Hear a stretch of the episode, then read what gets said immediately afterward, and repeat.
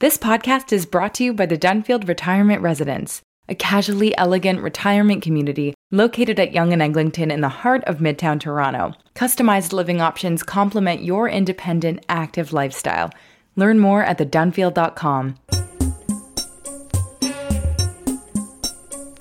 This is Bonjour Chai, the Believe Jewish Women edition. I'm Avi Finegold, and I'm here with Phoebe Maltz Bovy. We are your Frozen Chosen. On today's show, an enlightening discussion with Nicole Lampert about Me Too, unless you're a Jew. And uh, Phoebe and I get into all sorts of uh, questions about the season and about um, what to do on the streets um, that we live in these days.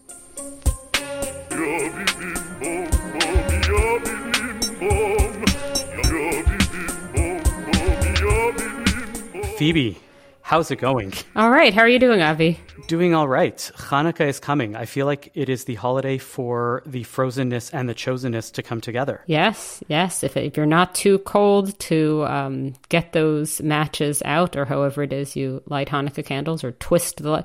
Are you allowed to do the lamp version, or is that? I have a lot of religious questions lamp? for you today. Oh, okay. Yeah, is that allowed, or is that? Yeah, yeah. I mean, what does that mean? Is it allowed? Nobody. You, there's no police, right? I don't There's know. No Jewish. is somebody is the is the actual Catholic Pope going to come and complain? Um, Abs- because he that's will not. my main concern in he life. Mm-hmm. will not, even though he wears a kippah, and he probably knows a lot about Jewish law already. Um, I'm sure he knows more about it than I do. I, I don't doubt it. Um, So I do have an ethical question for you. I know you love advice columns. We we spent a whole episode I on do. advice columns. Uh, I have an ethical dilemma that I would like your advice on. Um, in my neighborhood, there are many posters of the kidnapped people. Uh, they are laminated. They are taped very well to the light poles in the neighborhood. in your neighborhood, where please situate situate us in the world. in the suburbs of north of Chicago, you know, where I live now, uh, you know, it's heartening to see that they are up and that they're staying up. But I'm thinking about one specifically that is uh, about a block away from my house, right at the corner of our block and the main street leading out of the little subdivision that we now live in. And every time I pass by it now, I, I am torn because I don't know what to do. Um, it is a kidnap poster of Vivian Silver. And as someone who knows that Vivian Silver, who is a known Canadian activist, was thought to be one of the kidnapped individuals and now is known not that she was freed, but she was killed actually on October 7th. And I, like, I don't know whether to take it down, how to take it down, because I don't want to be seen as this guy who's taking down kidnap posters in my neighborhood, even though I know that maybe this poster doesn't belong there. So, what to do in this case specifically, and in the future when there are people that are kidnapped that are no longer, uh, that are hostages that are no longer hostages, whether they're freed or whether they pass away or something. What do you do and not look like an idiot taking down a poster? on a First of all, um, when you mentioned this topic to me, all I could think of was the the optics of Bonjour Chai host and yeah, rabbi I don't want to be that guy. filmed filmed tearing down hostage poster and just oh the the the weekly Avi you're canceled could be a new one and not not a tasteless Holocaust joke, but in fact something more topical. Um, yes, so. I think this is a tricky one. Um, I mean, stepping out from like that specific, specific poster and that specific location, I think there is this question of like things are going to um, stop being relevant or in the same way. Like, it, are what is the hostage photo doing? Is the flyer saying let's get this person back? Is the flyer saying let's bear witness to the fact that this person was taken hostage by Hamas or was in a, in some way a victim of this particular a- attack? You know, and I think you get to a point where like things become a memorial, and this is like you need some sort of historian of memorialization on more than an amateur, extremely amateur wannabe advice columnist. Um, I, I'm curious case, more the to see what happens. kidnapped. Right, right, but right? but killed. Yeah, so maybe I should take a get a sticker and that says murdered and then just put it on the poster to show I believe it. I know that it's there. I want everybody to know that this person was murdered and that people should know that she was murdered. And that when we when a person is freed, we shouldn't take the poster down but put a sign up that says freed. I mean, like other things are going to happen in the world, including just in that specific war. Like, I mean, I'm just, I guess I'm noticing what's happening on the posts in my area. And this is actually something I also wrote about for the CJN, which is just new things come up and, and you see these layers. So first you see all these ceasefire flyers and then you see like Save Ontario Place, which is this local cause that has nothing to do with the war. It's a progressive cause it's over the ceasefire flyers, and I really doubt it's because the people who are putting the Save Ontario Place flyers are all like extremely rah rah Israel. I think it's just something new happened, something new went up. Maybe maybe they think that Ontario Place is actually in Gaza and that they think that like having a ceasefire will preserve Ontario. I mean, anything's possible. anything's possible. But also, I was going to say that the the ceasefire flyers themselves stay up even during a ceasefire. You know what I mean? True. And like True. Is that no longer topical? Should they come down while there is a ceasefire and then go back up again when there isn't? I, I think eventually what's probably going to have to happen is the memorialization is happening somewhere other than the posts where people are, you know, like having, as in my neighborhood, something about a singles event for the over 40 crowd. like, yes, of course. Um, you had a question to me about Hanukkah.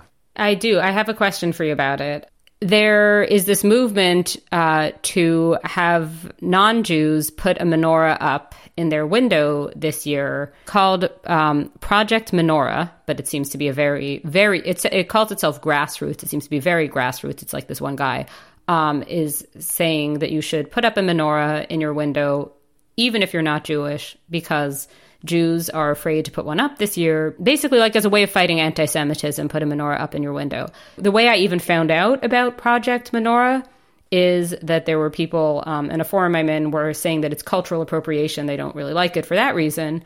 But Avi, because I do not always have access to the mind of a rabbi, is it okay for a non Jew, religiously okay for a non Jew to put a menorah in their window on Hanukkah in solidarity with uh, their Jewish neighbors.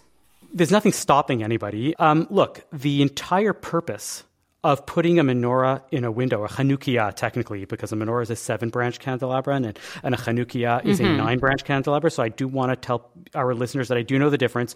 Don't send in any comments that it's not a menorah. I know that the common parlance for any sort of candelabra that looks like that is a menorah. I'll use that term interchangeably. Um, for putting them up in the window is the term that the rabbis use as pirsume nisa, right? The publicizing of the miracle right? That there was this miracle of oil and that we prevailed and stuff like, you know, et cetera, et cetera, et cetera. What better way to publicize and make it a public idea than to have as many people as possible publicize this idea that Jews are here and we're still resilient than putting windows, menorahs up in, you know, in, in their, in your windows, even if you're not Jewish. I think like, great. Go ahead. Feel free, right? You might get some Jewish carolers show up on your door, start to sing Maoz Tzur with you. Um, and you won't know the words and you're going to get quickly outed by that that. But, you know, the, definitely. The, the fact is that, like, I I don't have a problem halachically with it. Culturally, again, I'm not the cultural police. I, I don't necessarily have a problem with it, and I think if it's done in the right intention, great. Um, and the only other thing I have to add to it is to sort of say, like, hey, if Jews have co-opted the Christmas tree and call it the Hanukkah bush, I think there needs to be a Christian sort of name for a Chanukiah slash menorah that is not owned by a Jewish family that is in the window. Um, and I would try to encourage them that they make sure that the, the right number of lights are lit up properly in the sure. Chanukiah every night. But I'm, yeah. I'm looking for, you know, names for what this Chanukiah could be. Oh, but owned. I don't think you can have that. I don't think you can do that because I think the whole point uh, is to give the impression that you're Jewish and that you're doing the Jewish thing. Because what what I've noticed with this ally thing is some people um, making a big point and saying I'm not Jewish, but I put you know a Jewish star yeah. emoji in my bio, but I'm not Jewish, and I feel like if you're going to really really insist on the fact that you're not Jewish, it kind of defeats the purpose of this I, exercise. I, I agree. I like I, I, would draw the anyway. line, for example, at putting up a, a mezuzah on your door right? If you say that. Oh, you would. Are, okay, so that has actually. I have seen things yeah, about that as well. What what is how is how is that different? I think if it had a scroll, it's okay. a religious item. It has actual religious significance mm-hmm. to it. Whereas a Chanukiah mm-hmm. is just a thing that holds candles that happens to, you know, that we make a blessing on, but that's it. What about a mezuzah without a scroll? it would be confusing. Um, I would recommend somebody wouldn't do it, but I would have less of a problem with it. Um, mm-hmm. This is mm-hmm. another podcast I listen to mm-hmm. called Cooking Issues with um, this guy Dave Arnold, who is a you know master in the cocktail world and the cooking world, and he's talked in the past about his love for matzah, the hand shmura matzah, the round ones. Um, and he says he lives in an mm-hmm. apartment building now, and the previous tenants, I guess, had a mezuzah up, and they never took it down. And he never takes it down because he knows that every year Chabad is going to deliver him matzahs, which he loves, and so he leaves it up there. Oh wow! In order to get wow. If I thought there was any, if year. I thought there was any chance I was getting matzah, that would be fantastic. Um, I know that there's so many other things that we want to talk about. Um, I'll point out that the things that we really are touching on that we don't get to talk about, we'll try to throw into the Substack. So you will get to hear our extended thoughts on these things, but check out our new Substack, which has been going out um, more than once weekly. We, we've been trying to get little tidbits out to you guys uh, on a more regular basis. So sign up for the Substack. I believe it's bonjourchai.substack.com. Yes, and there's also the magazine website. I was going to say um, the magazine website. Um, to move from a ridiculous note to a much more sobering and important note, uh, you wrote recently, Phoebe, a column about Me Too, unless you're a Jew. Uh, and uh, we have an interview with Nicole Lampert, a journalist from the UK, about that. And let's move to that right after we hear from our sponsor.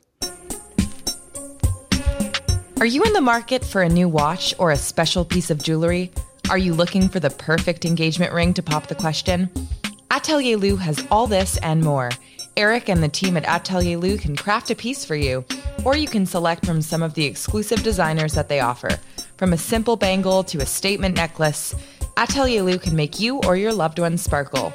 Located in the heart of Westmount in Montreal or online at atelierlou.com, visit Atelier Lou for your next watch or jewelry purchase. And when you do, make sure to use promo code BON18 for 10% off your next purchase. That's atelierlou.com. So the discussion around the atrocities on October 7th has leveled up. I know it's something we briefly touched on a few weeks ago on the show, but now the whole world is paying attention and we decided to revisit it. Under the hashtag MeToo, unless you're a Jew, feminists, journalists, activists of all kinds have been calling out the hypocrisy of downplaying or denying the rape and sexual violence that occurred on that day and urging the world to pay attention. With us to discuss this today is journalist and broadcaster Nicole Lampert. Nicole was the entertainment editor for the Daily Mail and has written for Haaretz and the Jewish Chronicle. She joins us from London. Nicole, welcome to Bonjour Chai. Thank you for having me. Thanks so much for joining us, Nicole. Um, I wanted to first just ask you a little bit about yourself and your career trajectory and how you came to be um, writing on this topic. Um, sure. So I I became a showbiz writer. I was the showbiz editor of the Daily Mail, and then eight years ago, um, Labour, the, the kind of, you know, one of the two parties of government here, they elected Jeremy Corbyn as their leader and how he was, he had, maybe had an anti Semitism problem. And then I started following people online and I started seeing that this was becoming a real problem in the Labour Party. And I could also see that a lot of my friends, and I consider journalists to generally be inquisitive, clever mm. people, and a lot of them couldn't understand what the anti Semitism issue was with Labour. So on October the 7th, because I have a column in the Jewish Chronicle now, um, I and I know the, the press officers at the embassy here, I spoke to them and just said, I can see this is going to be a really big day for you. Do you need me to help you in mm. any way? Thinking they might just need someone to help answer the phone. And they said, Can you help us get our story out? We need to tell people what's going on and they started putting me in touch with people who were still in the safe rooms, who were here, who were on the WhatsApps and could see what was going on in their kibbutzim. And I guess quite quickly it became clear that uh, there was a rape element to it. So I've been, uh, you know, there's there's lots of kind of journalist groups, and and there was this, and I've been talking to people about the rape element. I'm a feminist. I'm involved with feminist groups over here, and I've noticed that a lot of them had a lot of the statements that were coming out were equivocating uh, Israel and Hamas. None of them were mentioning the, the gender based violence. None of them were mentioning the female hostages. So I was beginning to talk to them and, and to be honest, getting quite angry with some of them. Some of them are my friends, and we had some quite fierce arguments. So I, I you know, decided to write an article about it. Mm-hmm, mm-hmm. I think just for specificity's sake, who has been silent and who is it who you would expect, like not necessarily individuals, but groups who you would have expected to have spoken out and hasn't? Well, I guess we start with the with the top, don't we? Like mm-hmm. UN Women, um, and then we go down. You know, rape crisis. Um, there, there, are various charities that, that, are literally for uh, victims of, of, of, war crimes that said nothing and were collecting money for Gaza. Um, so, uh, and basically, it, it was weird that a lot of women's groups who don't normally comment on geopolitical stuff, you know, local, you know, groups in England all decided that they had to say something, uh, and and often it was offensive. Uh, you know, sometimes even even worse. There's there's one group called Sisters Uncut. You know, the whole point of them is about it's about it's meant to be about violence against women, and they have been appalling. They've basically said that calling out these rapes is Islamophobia. Um, and that basically, uh, you know, people who have gone through what the Palestinians have gone through should be able to resist. So this is complete victim blaming. But so we're starting yeah, at the top. Mm-hmm, we're, yeah, mm-hmm. we're starting at the top. Mm-hmm. UN women. I mean, I guess I, I'm just wondering whether what we're looking at is more denial that it happened or dismissal of its significance or because to me like I've seen both but the denials seem to be coming from voices that even if they have a big platform are maybe um, not so so mainstream and get pretty quickly I find on the whole shut down. And it seems like the the tougher issue is when people are saying, um, yes, it happened, but and this came up with um, a tweet from or post as it's now called uh, Heidi Matthews, who's a law mm. professor um, here in Canada, who I actually have once interviewed myself, and um, she and I have different politics on this particular topic, I should say, but I mean, she's a smart person. Um, and she posted um, Is wartime sexual violence a horrific crime? Yes, with no mistake.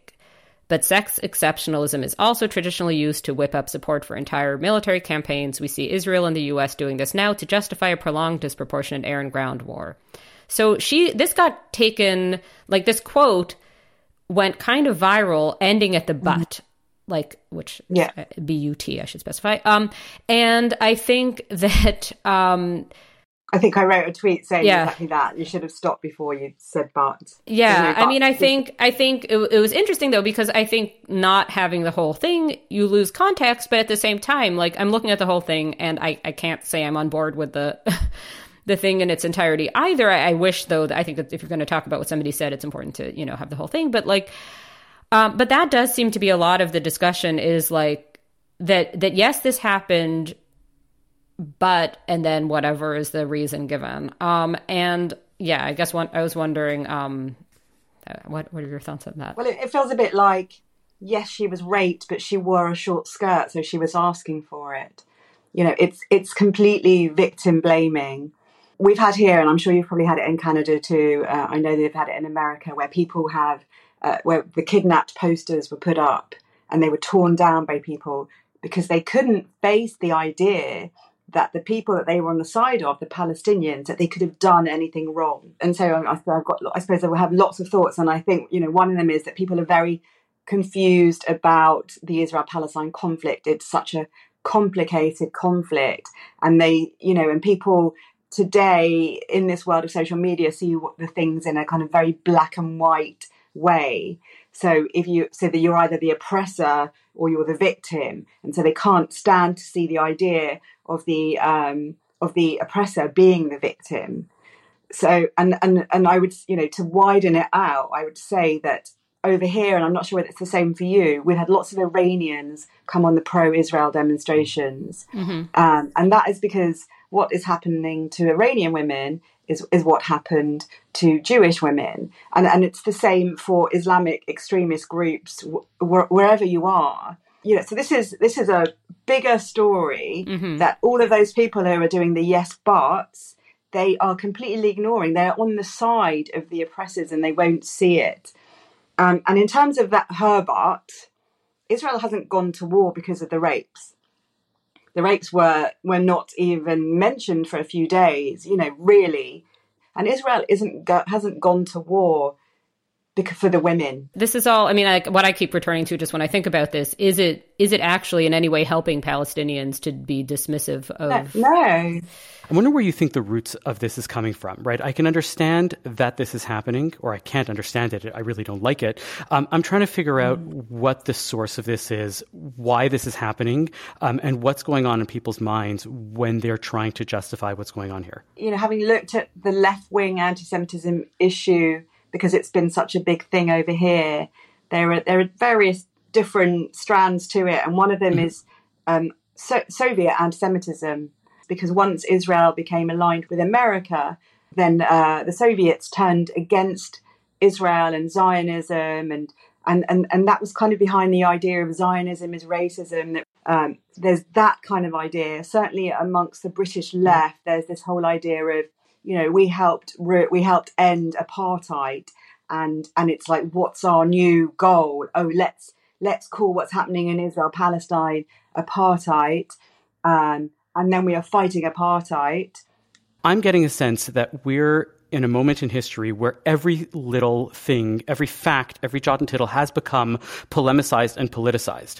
And if somebody says X, we have to automatically, if you are on the other side, assume that that thing is not true. And as a result of that, there are people that can go and say, well, rape has happened, um, but that doesn't matter because I'm still on the side of the Palestinians. And therefore, the other side has to have at least done something to justify this, to deserve this, something or other. And, and, and this has been happening for decades, right? This, you know, in this conflict, we hear 8,000 Palestinian children have died. And yet on the, you know, the right, you have, well, Hamas shouldn't be using human shields. We have, uh, historically, Israel committed a massacre at Sabra Shatila, right? Well, let's look at the facts. It wasn't that bad. And every side, when you say that something bad has happened, the other side has to go and say, well, it wasn't that bad. Um, and that this is just a continuation of that. Well, Avi, Avi, I think you might be talking about slightly two different things because I think there's the it wasn't that bad, and there's also who do you put the blame on. So even people who are all ostensibly agreeing on the facts of how many people were killed or raped or anything like this, you sometimes still just get like different people attributing the blame in different ways.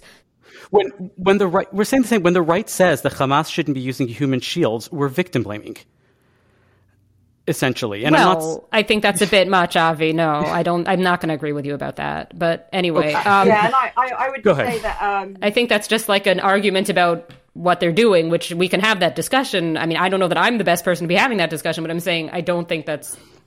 I don't think victim blaming is quite the framework for that. But anyway, I think what you're both talking about is the fact that yeah, nuance has, has disappeared, and, and one of the nuances that should be here mm.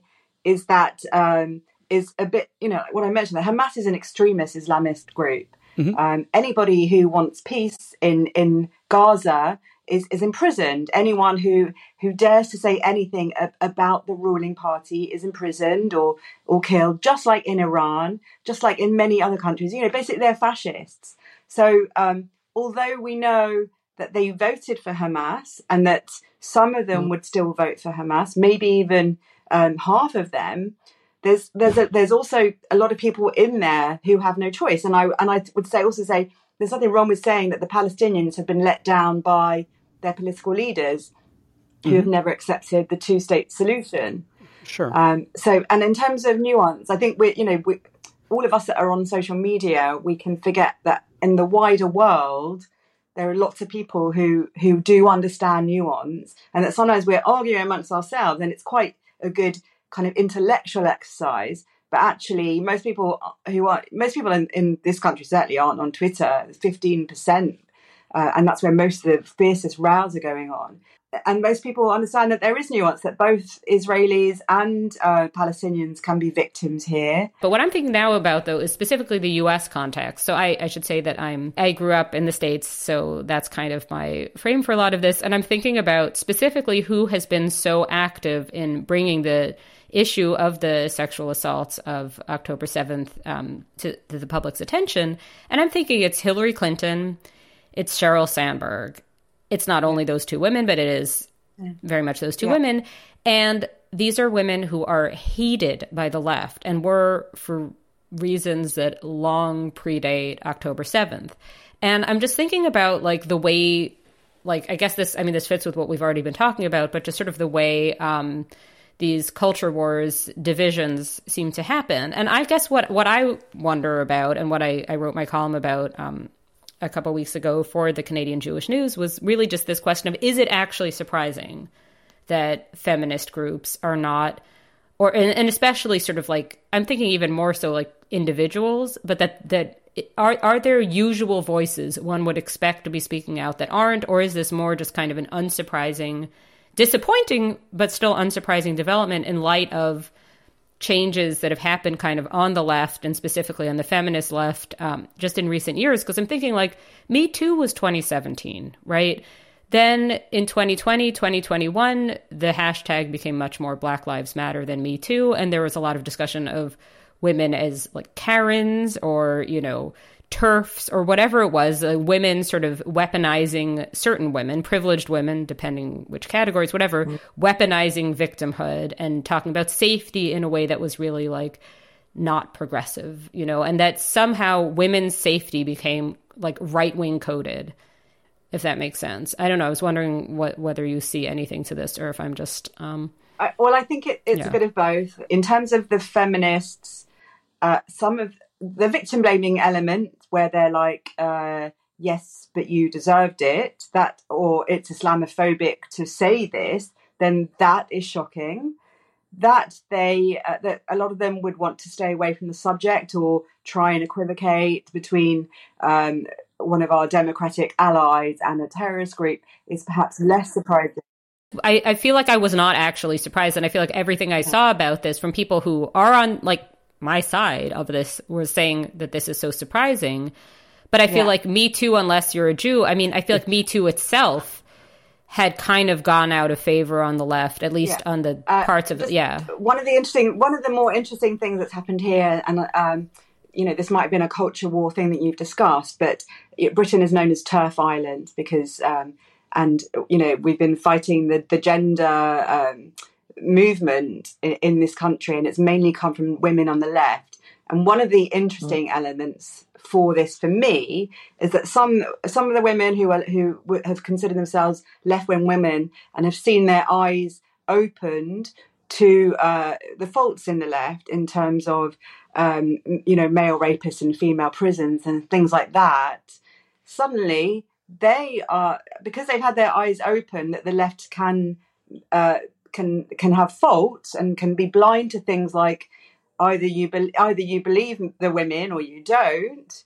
Uh, then suddenly it's like they've had their eyes opened in terms of Israel. So there have been, while most of the feminists have been disappointing, there are some people that have massively surprised me. People that were, that were generally massively anti-Zionist, who are now going to the, you know, the who the, who the who, co- who comes to mind for this?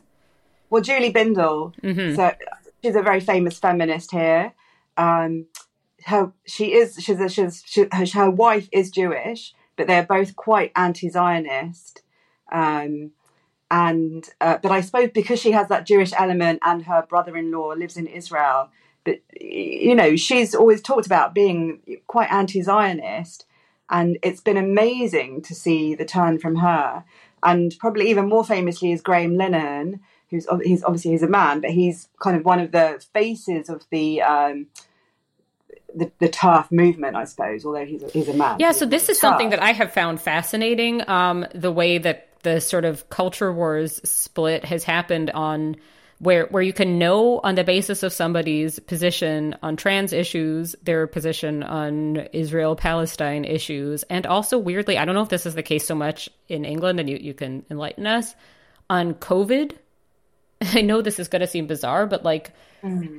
if you like which which groups will have a gathering where everybody's in a mask and which will have a gathering where no one's in a mask. And I just I mean like in just in completely neutral terms, I just find this fascinating the way it's all sort of aligning, but it's interesting what you're saying that you think that this is some like at least the COVID part may be its own separate piece and may have more um maybe more Canada specific some of it. But what you're saying yeah. about um about disillusionment with the left, I think makes yeah. sense. And I'm thinking just about like this figure who I only vaguely understand who he is of Owen Jones, who seems to loom large in like all of this.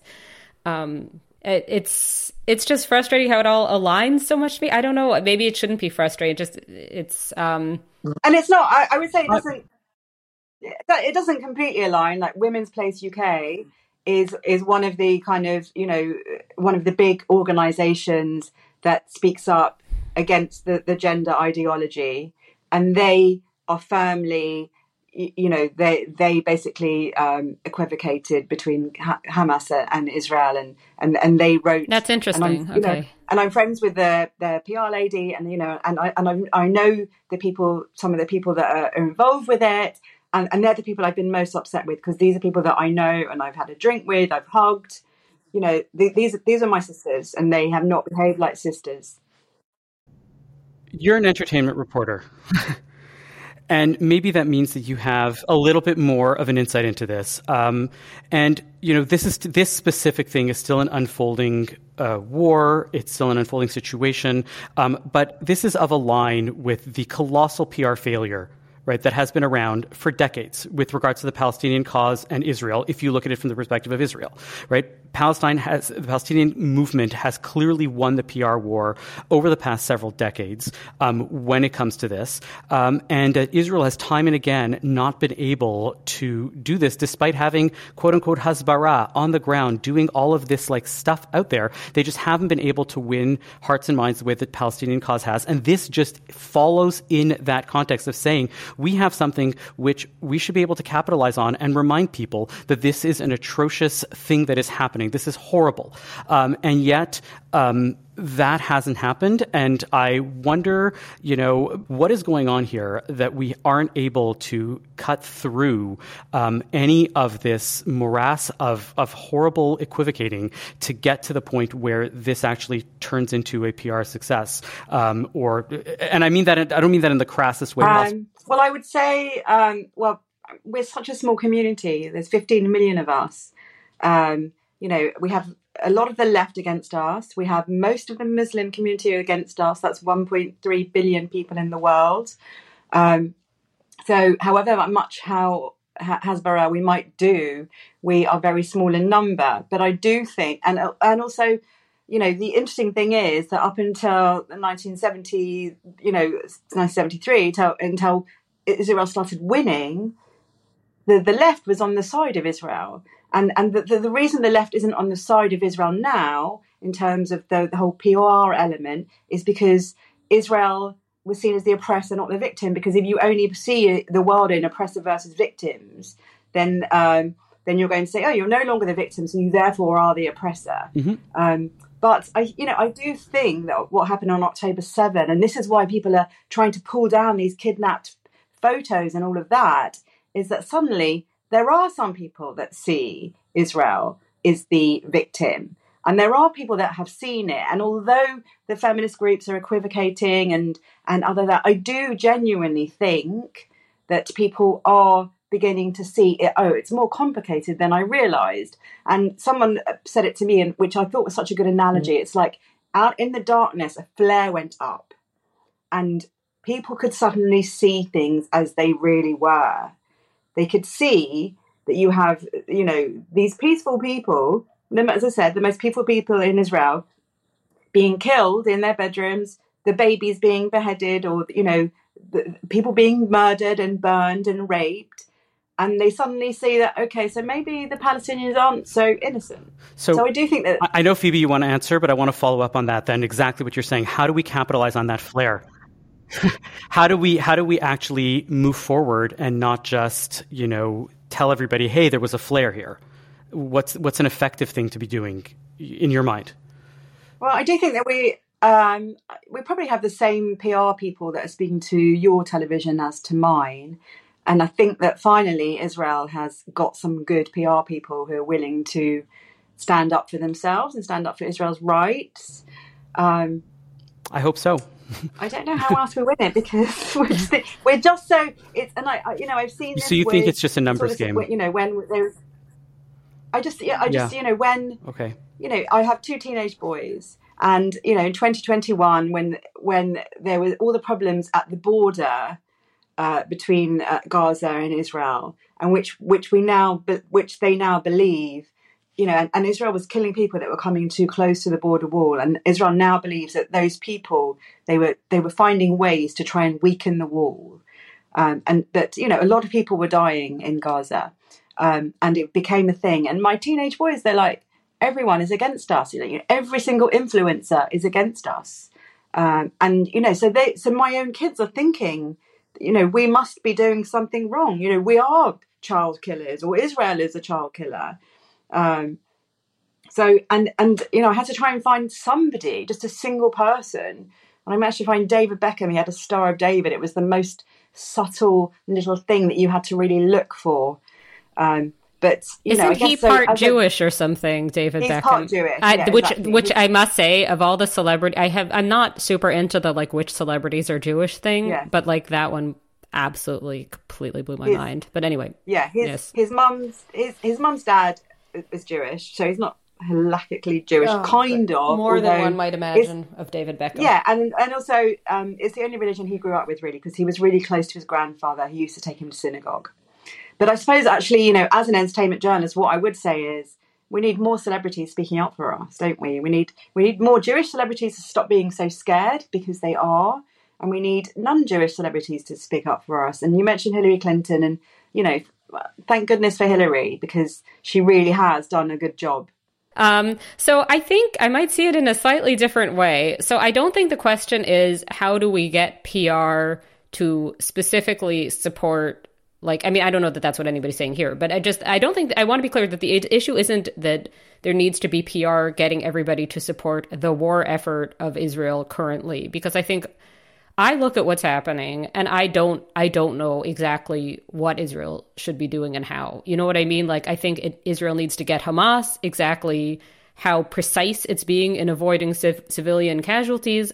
I'm not a military expert. I can I want to see fewer people dead. And the fact is of course, you know, in in war, you know, civilians are killed, including babies. So the whole like I think that's something that's when we're talking about like tropes and so forth.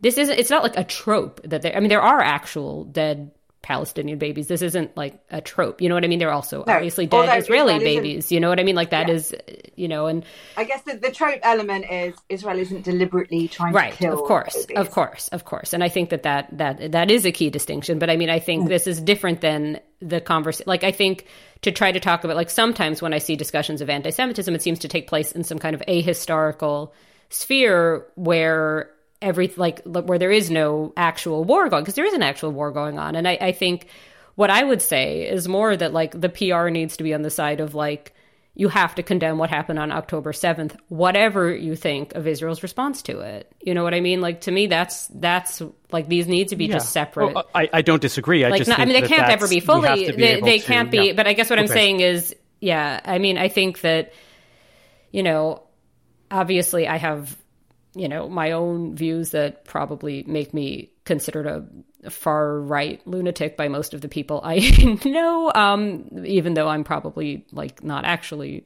in any way that.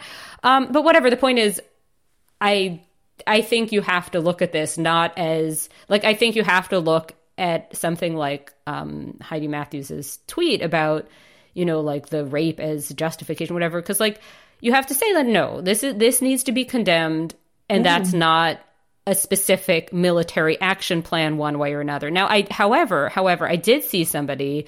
Um, this is a Canadian journalist um, whose name I have half forgotten, and it doesn't really matter. Was saying something about like that um, that it's really like you don't want to do things in the name of rape victims who can't really speak for themselves or whatever. It's like yes, because they're dead because they were killed by Hamas, and I don't think that it's dishonoring Hamas's victims to fight back against Hamas in some capacity. Now, to say that like any that that mean that that it's not that that justifies any level of war in Gaza. It's just that it does justify doing something, something about I think Hamas. Rape you know what I mean? Kept, I think I think for me the rape has to be kept separate from the war in that it was just the rape is just part of the atrocity that happened on October 7 and the idea that they've gone to war to they, they, they're talking about the rape to justify the war is completely wrong.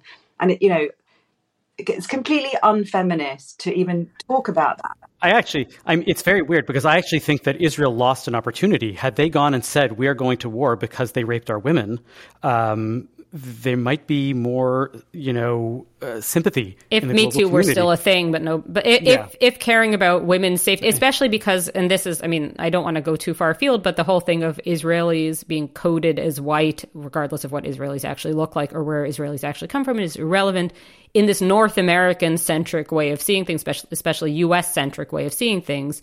This idea that these are white ladies, right? You know, that's how it's understood on the left here you know that these it's are white women who are so worried about their safety. And then what also happens is you get this thing where the actual violence that happened against women and girls in Israel becomes somehow conflated on the left with like Amy Schumer saying that she's feeling worried. You know and it's like no these are all different things. And um anyway yeah i mean i, I think just it, I mean, I've even seen somebody pointing at, I don't remember, I wish I had a link to this, that like Israel didn't, like somebody criticizing Israel for not investigating the rape specifically quickly enough. And I thought that was an interesting point. I, I don't know what to make yeah. of it. I haven't looked into this myself, but I mean, but that does seem, um, like there, it, there are just so many angles to this. And the, the whole thing of like, critic what is criticism of Israel like when so many Israelis are so critical of their own government? But anyway I could digress yeah, but yeah. that was a story I think that maybe even started in her Haaretz and and it, there was an element where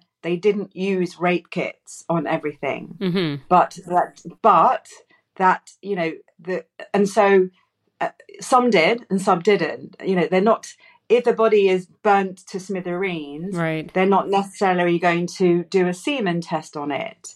Um, when I wrote my article and I spoke to, you know, Zaka first responder, well, his testimony was sent to me, including the pictures that went with it.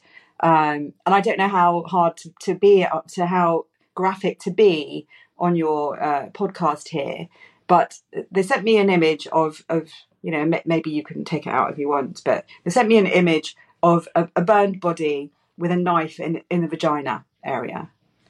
Um, so so do, do, do they need rape tests to see that there was a sexual element to this? No, I don't think they do. But certainly they don't. You know, one of the reasons that they started this group is that they wanted to try and amass as much evidence as they could because they're going to try it as a criminal case because obviously they have a lot of terrorist prisoners now in Israel that, that were part of the October 7. So mm-hmm. there is an element where they didn't you know, because it's not a crime, because it's a, a, scene of a mass crime, they didn't do all the things they normally would mm-hmm. do necessarily yeah, for a rape yeah. victim. And also the Zaka volunteer I spoke to, he said, you know, in this house, you know, one of the houses, there were obviously lots of women that had been raped. They were, you know, their hands were tied, their their bottoms were, were, were down, and then they'd blown the house up uh, around them. So they were just picking up bits I mean, it's what's so what I find just so like the the place where this just seems the most just dark and bleak and like awful to me is when I just see stuff about like, well, it's believe women, but but the women aren't saying anything. It's like, well, there is a reason for that, and it's, yeah, yeah, I, um, and it's not. It, it, doesn't make Hamas look particularly good. And I'm um, not sure whether you you've seen also that you know there's still about twenty young women. Uh, still held hostage, yes, and one of the reasons, yes. and I've seen, and, yeah. and one yeah, and one of the reasons they're saying is because these women are the ones that have been raped. And I think these are mainly the female soldiers, um, and because you know, and, and, a, and a, an ex-Muslim, she sent to me, you know, this woman talking about how if Israeli as a soldier, then therefore they are seen as uh, your enemy, and therefore you can take them as a wife and use them as a sex slave, and and that's something that I'm really worried about. So I something I would like to really think about is like not just the rapes on October 7, but the fact that there there are women in there that oh, are probably still being raped. Oh, really awful to think about. I, so much concentration on October 7. Let's not forget this is still go- going on. Mm-hmm. Mm-hmm. That's that's an important point. Well, Nicole Lampert, thank you for your ideas and thank you for your time. Yeah, thank you so much, and thank you for for all the reporting you've done. It's really important. Thank you. Good to speak to you.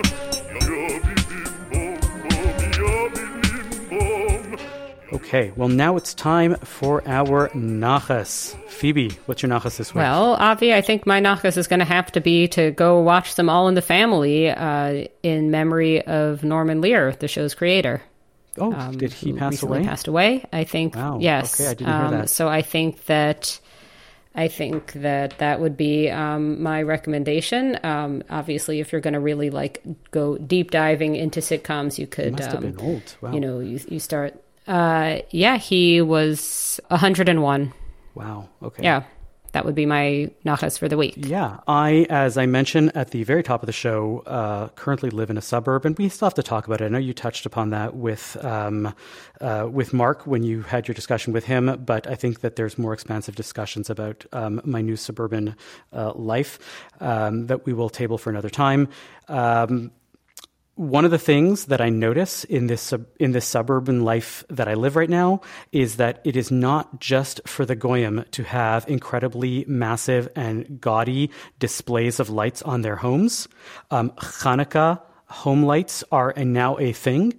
Uh, my neighbor has a massive uh, blow up Chanukiah in their on their lawn. They have a light up spinning dreidel, like it actually spins as it turns um, in the night and it's illuminated. Um, there's lights all over the houses. There's a lot of houses that have really big displays. This is in addition, obviously, to the nativity scenes and the other um, light displays that are around. Um, but my nachas goes out to the Jews that are loud and proud with their lights on their homes around this time of year in these suburbs. Uh, that sounds uh, pretty great. Whatever your traditions, um, make sure they're inflatable and brightly lit this time of year. Thank you for listening to Bonjour Chai for the week ending December 9th, Shabbat Parshat Vayeshev Shabbat Chanukah. The show is produced and edited by Zach Kauffman. The executive producer for CJN Podcast is Michael Fraiman. Our music is by Socalled. We are a project of the Jewish Living Lab and are distributed by the CJN Podcast Network. You can listen to all our past episodes on our page at thecjn.ca slash bonjour, and you can subscribe to the podcast and automatically receive all episodes on Apple, Spotify, or wherever you get your podcasts. We'd love it if you told a friend about Bonjour Chai. It's one of the best ways we get new listeners. And as always, you can email us with comments at bonjour at thecjn.ca.